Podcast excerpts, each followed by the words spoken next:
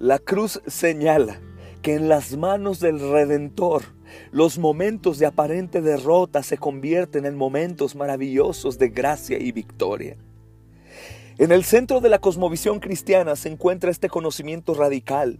El momento más horrible de la historia fue el momento más maravilloso de la historia. Considera la cruz de Jesucristo por un momento.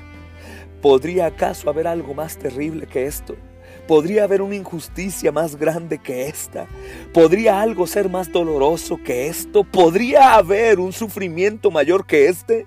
El único hombre que ha vivido una vida perfecta en todos los sentidos, quien además entregó su vida en sacrificio por pecadores, fue asesinado públicamente de forma cruel y despiadada. Y no solo esto, porque muchos han sido asesinados de la misma manera, sino que él, a diferencia de todos, probó algo que nadie ha probado recibir toda la ira de Dios. ¿Cómo es que el Hijo de Dios murió? ¿Cómo pudo ser que la humanidad tortura al Salvador? ¿No fue este el fin de todo lo bueno, verdadero y hermoso?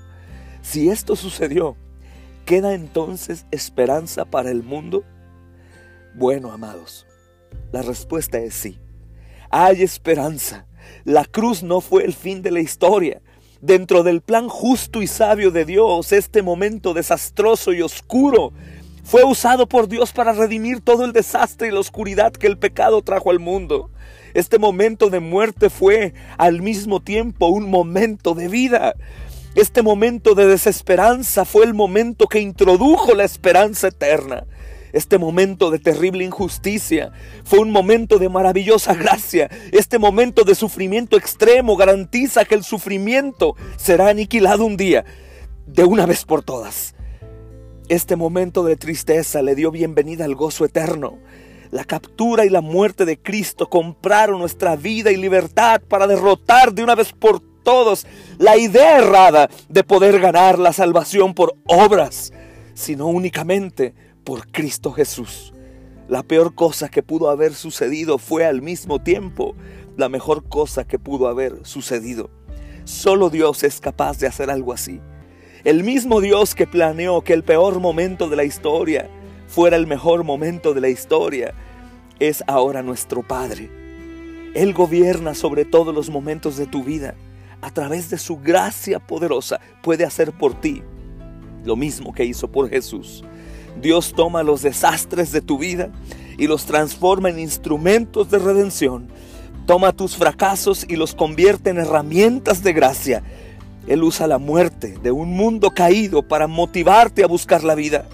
Las situaciones más difíciles de tu vida se transforman en dulces herramientas de gracia en sus manos amorosas y tiernas. Entonces ten cuidado de cómo le has dado sentido a tu vida. Lo que parece un desastre tal vez sea un medio de gracia. Lo que parece el final puede ser el principio. Lo que parece caótico puede ser un instrumento de Dios para darte esperanza real y verdadera. Tu Padre está comprometido a tomar los desastres de tu vida para transformarlos en algo que es muy bueno. Así que deja tu carga en la cruz de Cristo y obtén la salvación y la vida eterna solo por gracia, por medio de la fe el Hijo de Dios, fue puesto en la cruz del Calvario para llevar el castigo nuestro. Por su llaga nosotros fuimos curados.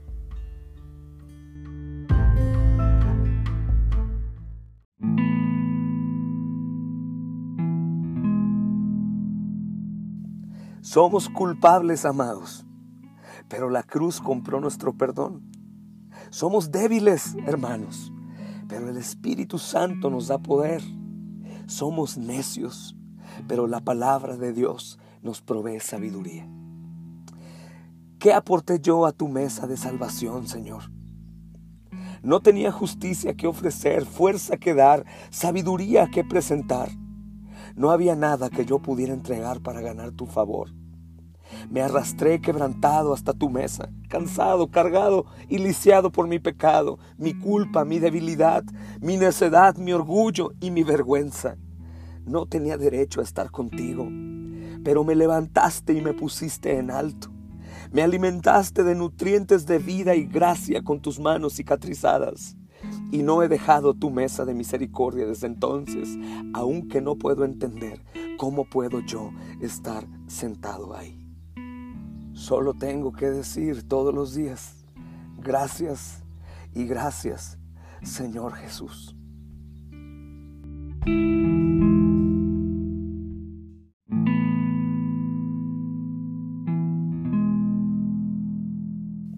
Somos culpables, amados, pero la cruz compró nuestro perdón. Somos débiles, hermanos, pero el Espíritu Santo nos da poder. Somos necios, pero la palabra de Dios nos provee sabiduría. ¿Qué aporté yo a tu mesa de salvación, Señor?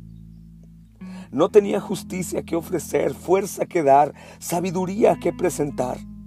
No había nada que yo pudiera entregar para ganar tu favor. Me arrastré quebrantado hasta tu mesa, cansado, cargado y lisiado por mi pecado, mi culpa, mi debilidad, mi necedad, mi orgullo y mi vergüenza. No tenía derecho a estar contigo, pero me levantaste y me pusiste en alto.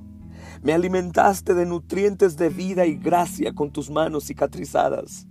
Y no he dejado tu mesa de misericordia desde entonces, aunque no puedo entender cómo puedo yo estar sentado ahí.